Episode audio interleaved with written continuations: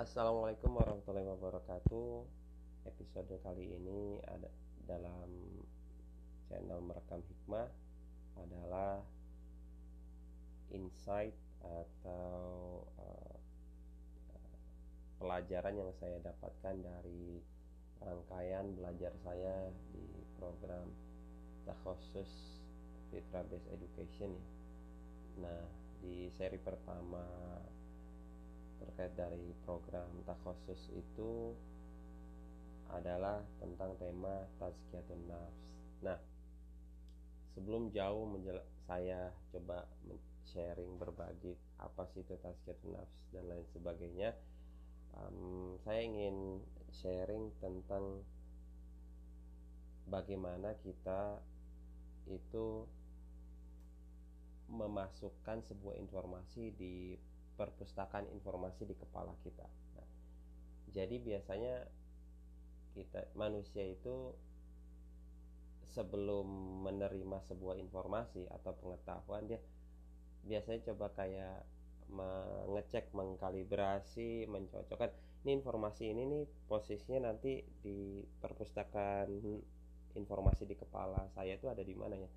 Jadi misalkan um, ibarat saya mengibaratkan manusia itu informasi yang tersusun di kepalanya itu ya kayak model perpustakaan gitu. Jadi kita naruh misalkan informasi waktu SD ya di sebelah sini SMP SMA atau misalkan skill-skill yang kita dapatkan ya sekitar ini gitu kan. Pendidikan yang kita dapatkan uh, terkait tentang uh, misalkan kalau sudah kuliah ya di sebelah sini gitu. Jadi seperti itu.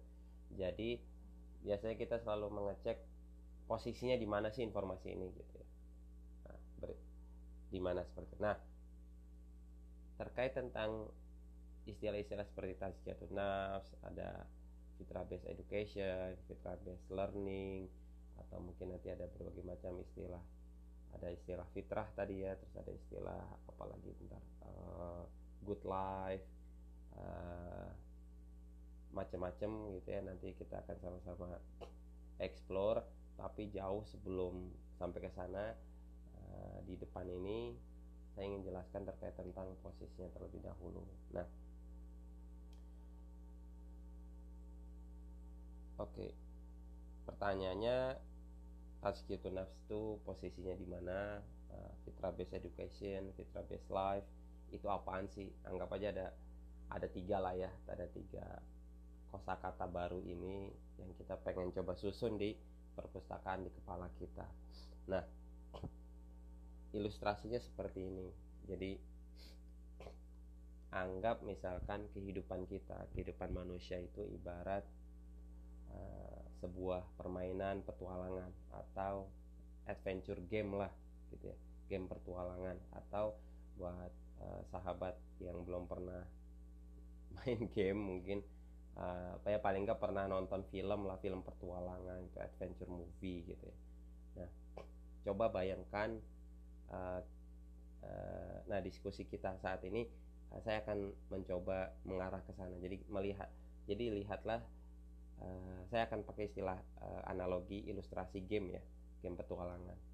Uh, jadi kita akan konteks bicaranya seputar itu tuh. Jadi jika kehidupan ini ibarat game petualangan ingat-ingat lagi lah dulu mungkin pernah punya main game petualangan seperti apa gitu ya. Di uh, di game atau movie petualangan itu pasti kan ada komponennya apa aja sih? Komponennya ada tokoh utama kan? Ada tokoh utama. Nah terus ada ada apa sih? Ada posisi awal di mana tokoh utama itu hidup. Nah, atau istilahnya uh, condition awal ya. Nah kemudian ada tempat tujuan destinasi. Jadi ada posisi awal ada destinasi yang ingin dituju. Ya uh, seperti itu. Misalkan uh, dia ada di apa di suatu pulau gitu kan dia ingin menuju kota atau uh, pulau tertentu atau kerajaan tertentu atau apalah seperti itu. Jadi ada sebuah destinasi yang ingin dituju. Terus komponen yang lain apa sih? Biasanya tokoh utama itu punya apa? Punya uh, tugas atau misi. Misinya apa gitu? Uh, menuju menuju apa? Menuju tempat tujuan tersebut. Misinya apa dan lain sebagainya. Dan komponen ke empat apa sih yang tadi pertama? Ada tokoh utama ada ada tempat awal eh, kemudian ada tempat akhirnya di mana dia kemudian dia punya tugas punya mission gitu kan. Nah eh, komponen selanjutnya apa? Dia punya modal gitu. Setiap tokoh utama biasanya dikasih modal. Entah modalnya adalah uh, apa coba? Uh, senjata kah gitu kan? Atau skill lah atau misalkan dia punya komponen uh, apa punya pakaian gitu atau apalah. Biasanya uh, punya apa? Punya punya ini punya apa punya modal gitu. Intinya tiap tiap tiap tiap orang punya modal gitu. Seperti itu. Nah terus um, ya uh, saya lanjutkan lagi. Tadi udah komponen nah yang perlu diperhatikan dalam ilustrasi hidup itu kayak mirip kayak sebuah permainan petualangan ya itu adalah pembuat gamenya gitu nah di konteks kehidupan kita Eh, kita perlu mengetahui sendiri terkait tentang uh, siapa pembuat uh, kehidupan itu sendiri. Nah, tokoh utama siapa? Ya manusia. Pembuat gamenya Allah gitu ya. Nah, dan dalam proses itu nanti akan ada destinasinya ke mana ya destinasinya nanti akan sampai ke akhirat gitu kan seperti itu tujuannya seperti itu. Nah uh, tempat awalnya ya masing-masing ya masing-masing ada dia di dunia ini gitu. Seperti itu. Kemudian setelah nah terus sekarang nah ini dia.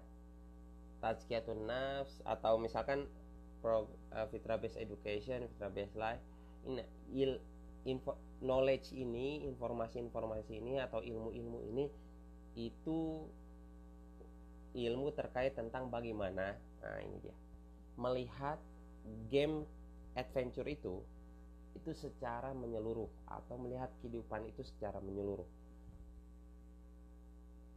Jadi ini adalah ilmu atau tools untuk melihat hidup lebih utuh gitu. Melihat game itu lebih utuh.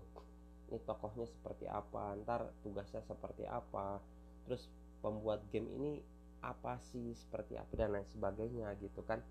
Uh, terus uh, nanti tujuannya akan ke mana gitu kan. Terus selama proses itu semuanya dari tempat awal sampai nanti tujuan akhir itu uh, permainan itu ntar ngapain di situ gitu itu. Nah uh, ilmu terkait ini fitra based education fitra based life fitra uh, nafs istilah-istilah ini adalah informasi-informasi yang akan nanti kita pakai untuk melihat uh, hidup itu lebih utuh atau game adventure ini lebih utuh lagi seperti itu.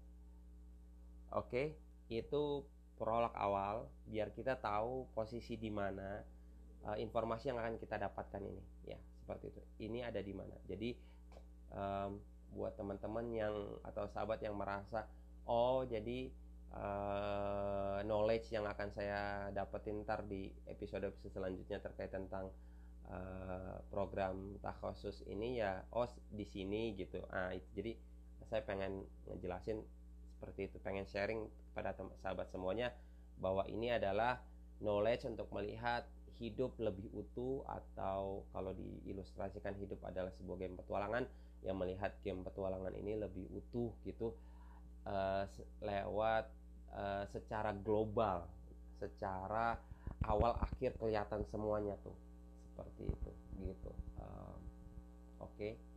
uh, untuk melihatnya untuk punya point of view yang uh, atau bahasanya helikopter view lah ya kalau ada istilah seperti itu.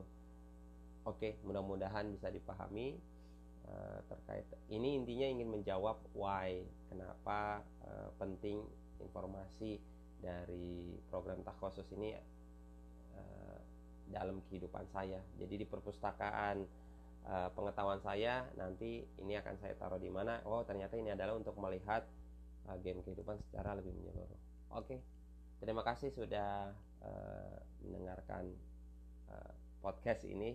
Sampai ketemu di episode selanjutnya.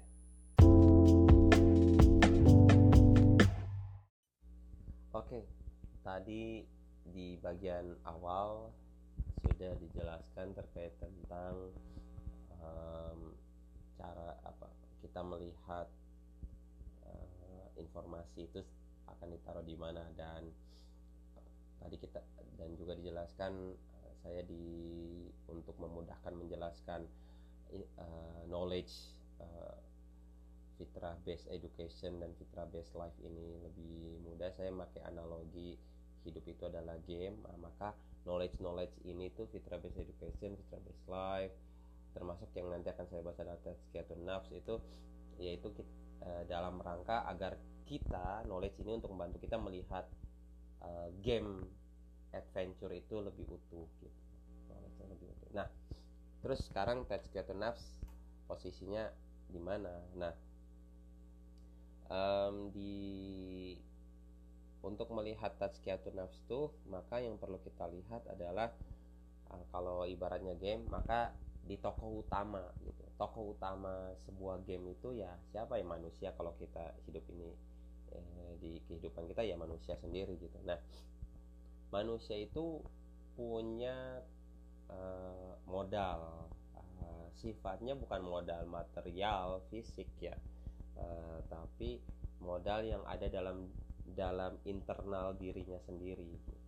dia punya modal ya punya modal nah modalnya itu adalah uh, jiwa. Nah, mari kita lihat komponen model jiwa ini seperti apa. Nah, uh, Ustadz Harisan Rosa uh, di penjelasannya ya sebagai pengisi dari program takhosus ini uh, dia uh, menjelaskan tentang ada istilahnya itu adalah Islamic Model of Soul gitu ya. Uh, bagaimana Islam menjelaskan tentang jiwa manusia gitu. Nah, di jiwa manusia itu ada komponennya ada ruh, ada kolb ya hati, ada akal, ada nafs atau nafsu istilahnya gitu ya. Jadi nafs uh, ada ruh posisinya agak di sebelah atas, ada nafs posisinya di bawah ya atas bawah oke. Okay Eh, terus ada kolb dan uh, akal dan kolb ya misalkan akal di sebelah kanan uh, kolb sebelah kiri. Jadi ibaratnya uh, kayak petara anggap aja kayak arah mata angin gitu ya utara selatan terus ada kanan timur atau atas bawah ada kanan kiri gitu ya. Nah, ibaratnya gitu. Nah jiwa manusia tuh uh, dia punya tiga ada ada uh, ada empat unsur ini nih ya, ber jadi dalam diri manusia tuh ya konteksnya uh, dia dia punya modal empat ini gitu. Nah uh, saya nggak bahas lebih detail ya terkait tentang uh, apa uh, komponen manusia ini. Cuman yang ingin saya sharing adalah um, ruh. Jadi itu yang mengajak uh, kepada uh, apa uh, istilahnya uh, default of oh ya sebelum sampai ini saya lupa ada yang saya perlu jelaskan sebelum sampai ke sana ya tadi mohon maaf ya. Di awal itu ada tiga ada tiga konteks uh, bukan tiga konteks istilahnya apa ya namanya tiga tiga istilah. Jadi ada tiga istilah yaitu bahwa kita perubahan ada istilah namanya Allah, ada istilah namanya fitrah, dan ada istilah namanya kitabullah. Dan tiga istilah ini itu istilah yang menjadi fondasi sebenarnya dalam rangkaian uh, uh, tokoh utama ini atau manusia ini mengarungi uh, proses uh, game itu hingga ke tujuan itu gitu kan. Jadi menariknya kunci sukses kunci dan kunci sukses ya kunci sukses uh, dalam mengarungi itu adalah kita mengenal uh, tiga konteks ini dan tiga konteks ini tiga tiga istilah ini fitrah eh Allah fitrah dan kitabullah. Tiga pengetahuan kita kita perlu tiga knowledge ini itu itu sifatnya apa ya um, sudah uh, sudah disediakan gitu sama Nah, yang ini yang akan membantu kita dalam mengarungi itu, mengarungi perjalanan kehidupan atau perjalanan uh, melaksanakan game adventure itu ya. Nah, itu tadi tiga istilah, oke, tiga istilahnya coba digeser dulu. Sekarang kita, uh, saya pengen masuk ke konteks di mana uh, tokoh utama ya komponen manusia nih dia punya ada empat ada ruh nafs kanannya kol eh akal ada kol ruh itu uh, yang uh, mengajak kepada uh, uh, aslinya di uh, dia diciptakan untuk apa. Jadi ruh itu intinya mengajak kepada Allah gitu ya. Intinya mengajak kepada uh, kebaikan atau uh, guidance lah ya, petunjuk uh, ruh itu ruh ya uh, komponen itu ini empat istilah abstrak semua nih abstrak. Terus kalau nafs itu cenderung untuk uh, atau istilahnya ruh itu yang mengajak kepada agar jalannya supaya lurus lah. Ya tadi uh, bukan jalannya lurus seperti itu agak lurus lurus bukan lurus artinya jalan lurus ya tapi uh, sesuai dengan yang di apa diminta oleh pembuat game gitu ya. Nah, kamu harus lewat sini seperti itu. Itu namanya jalan jalan yang tepat jalan yang sesuai gitu ya. Seperti nah kalau nafs itu cenderung untuk uh, apa uh, dia nafs itu kalau uh, ke bawah maksudnya artinya ke di bawah ke bumi terus gitu maksudnya bukan ke bumi ke, ke sifatnya lebih uh, apa melupakan tujuan akhir. Uh, seperti itu. Jadi melupakan tempat terakhir gitu ya tujuan dari game tersebut. Jadi lebih cenderung untuk uh, jadi lupa gitu. Nah ini justru mengalihkan dari tujuan akhir itu gitu buat uh, destinasi sana. Itu nafs gitu ya nafs nah cuman uh, terus di tengah-tengah tuh ya itu ada ada akal sama kolb akal itu yang menyerap informasi kolb yang memutuskan. Nah, hati itu yang memberikan decision. Akal itu yang mencoba uh, logis nggak logis terus intinya tetap lagi hatinya uh, akal itu yang eh kolb itu hati itu yang memberikan decision gitu kan seperti itu. Nah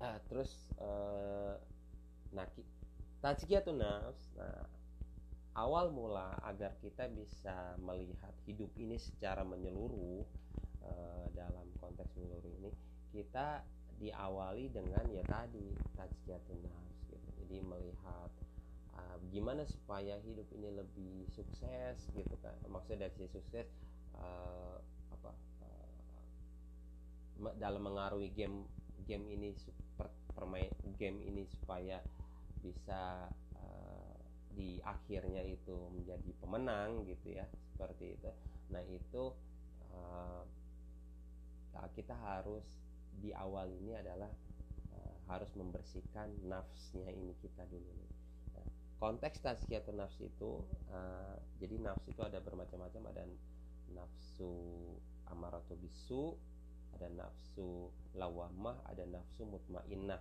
Ada tiga tiga staging tiga level of nafsu kondisi. Jadi nafsu nafsu modal manusia nafsu itu itu punya tiga staging.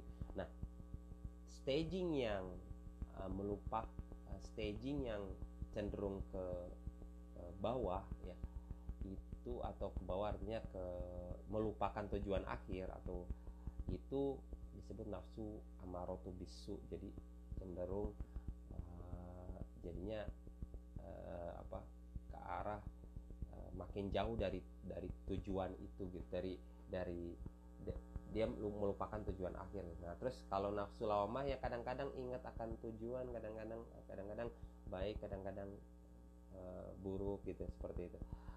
Kadang-kadang ingat kadang-kadang lupa. Nah kalau nafsu mutmainah itu tenang dia uh, dia itu nafsu yang terarahkan untuk uh, mensupport tujuan akhir gitu ya seperti itu. Itu yang makanya tazkiyatun. Itu istilahnya membersihkan. Itu mungkin nah terus komponen tazkiyatun nafs apa aja gitu kan biar kita supaya itu nah ada enam komponen dari tazkiyatun nafs istilahnya Ustaz, Ustaz Hari itu. Uh, yang pertama adalah muahada itu ya. Muahada itu uh, tadi kan di saya menjelaskan tadi ada istilah Allah fitrah sama kitabullah ya. Nah uh, intinya intinya cerita tazkiyatun nafs adalah cerita tentang uh, di awal nih kita harus sadar. Sadar tuh sebuah level lebih dari tahu ataupun paham. Jadi tahu oke okay, sebuah knowledge, pengetahuan uh, atau informasi oke okay, saya tahu itu gitu saya tahu. Terus iya saya paham ta tahu pa paham lebih paham itu lebih dalam lagi dari tahu. Tapi sadar itu another level jadi level yang lebih dari sekedar tahu. Jadi uh, kata kuncinya mungkin acceptance uh, menerima gitu ya. Menerima. Jadi uh, in, dari tahu sehingga menerima. Jadi sadar dia sadar. Sadar akan apa? Sadar bahwasanya uh, dia itu ciptaan. Uh, dia sadar posisi uh, si tokoh utama ini siapa gitu ya.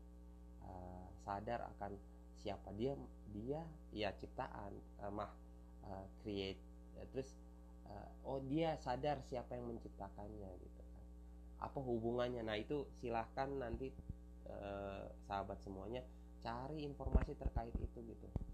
Kesadaran siapa sih pembuat game ini gitu kan atau eh, pengatur ini semuanya gitu kan. Siapa pencipta kita gitu. jadi mengerti tentang Allah. Cari knowledge tentang itu terus nah fitrah itu apa? Tadi istilah fitrah apa ya? Fitrah itu kayak default setting gitu kalau dalam game itu. Ini karakter ya. Nah, Ustadz Haris Santosa itu menjelaskan ada delapan jenis default fitrah ya. Kalau bahasa saya sih menjelaskan default kalau menganalogikan kayak game ya, itu kayak default setting di mana uh, jika kita menjaga default setting itu, itu akan uh, bagian dari kunci sukses kita untuk cam, sam, sam menjadi pemenang nanti di tempat terakhir nanti gitu.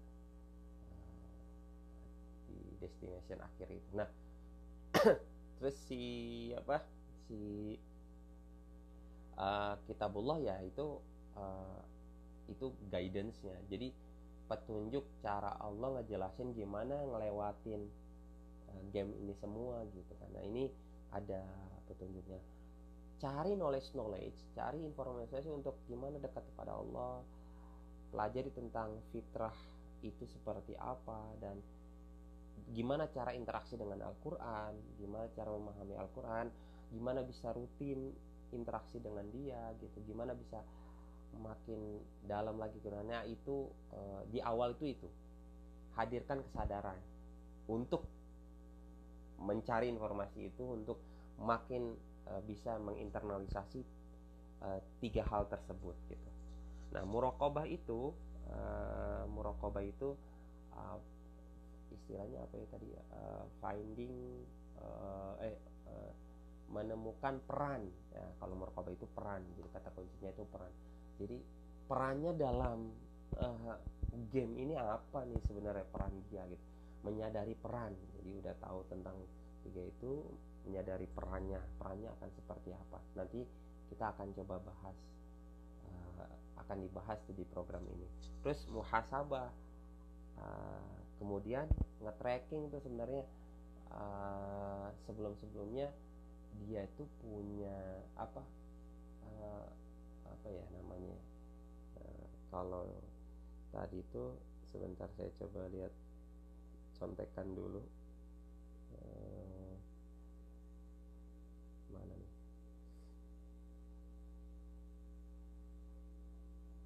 kalau murokobah tuh eh muhasabah tuh tracking kehidupan kita gitu. Nah kita merencanakan kalau tadi menemukan peran ini merencanakan merencanakan uh, desain. Jadi uh, kehidupan dalam mengarungi ini ya yang sesuai dengan default setting kita tuh seperti apa gitu fitrah itu ya. Uh, menjadi yang sesuai dengan fitrah. Makanya nanti ntar akan ada pembahasan uh, di seri ketiga yang kalau salah itu ada tentang good life. Ya ada istilah namanya good life gitu kan. Fitrah based education seperti apa fitrah itu. Terus nah, dan lain sebagainya. Nanti ya silahkan nanti ikutin aja terus episode ini. Dan yang ke apa keempat itu adalah mujahadah artinya perencanaan gitu. Perencanaan untuk untuk untuk berubah. Jadi uh, mujahadah jadi berani untuk uh, merubah dari kondisi uh, yang sekarang ini untuk biar bisa menjadi uh, kondisi di mana siap untuk uh, apa uh, mengambil mengambil tadi peran dan rencana tadi dan mengarungi rencana yang tadi sudah dilakukan di di bagian muraqabah dan muhasabah gitu. Nah, terus yang keenam apa? Ya udah tafikullah gitu kan. Jadi ya memohon uh, bimbingan selalu dari ya, pembuat game ini gitu agar dalam mengarungi uh, game tersebut ya itu bisa sampai hingga menjadi pemenang nanti di di tempat terakhir tadi tempat tujuan terakhir tadi. Oke itu mungkin um, insight saya uh, membahasakan ulang mungkin istilahnya terkait dari seri pertama uh, tazkiyatun nafs uh, uh, program takhusus ini yaitu tentang tazkiyatun nafs. Mudah-mudahan uh, bisa diambil apa uh, intisari atau hikmahnya di akhir saya coba uh, wrap up terkait tentang apa yang saya sampaikan di awal adalah bagaimana uh, memposisikan uh, program ini dalam knowledge informasi di kepala kita. Kita melihatnya seperti bahwasanya ini untuk melihat kehidupan kita secara lebih utuh lagi. Sini ya. Dan uh, yang kedua adalah uh, tazkiyatun nafsi itu adalah uh, menyadari jadi goalnya itu kesadaran. Goalnya itu uh, gimana supaya kita itu sadar gitu sadar sadar uh, tentang uh, kitanya. Karena kita kan tokoh utamanya nih gitu di game ini gitu. Jadi sadar sadar Allah itu siapa uh, fitrah yang ada diri kita apa gitu kan. Terus kita belum apa seperti apa gitu kan. Nah di apa di uh, bagian pertama ini juga yang menarik adalah uh, Islamic Model of Soul. Uh, cuman uh, saya nggak bahas lebih jauh saja. Saya lebih melihat uh, apa intisari yang saya saya lihat dari sebuah knowledge ini gitu ya. Seperti itu. Melihat kehidupan ini lebih utuh dan melahirkan kesadaran akan posisi kita siapa kita dalam kehidupan ini dan uh, sebenarnya Allah itu siapa dan uh, arah kita nanti akan ke mana. Gitu. Uh, knowledge atau pengetahuan yang akan kita dapat ke depan akan makin seru karena uh, kita akan merancang uh, kehidupan kita seperti apa dan fitrah kita default setting kita sebenarnya seperti apa kita akan bahas lebih di episode-episode selanjutnya Terima kasih sahabat yang sudah mendengarkan. Uh, mohon maaf jika kelamaan. Assalamualaikum warahmatullahi wabarakatuh.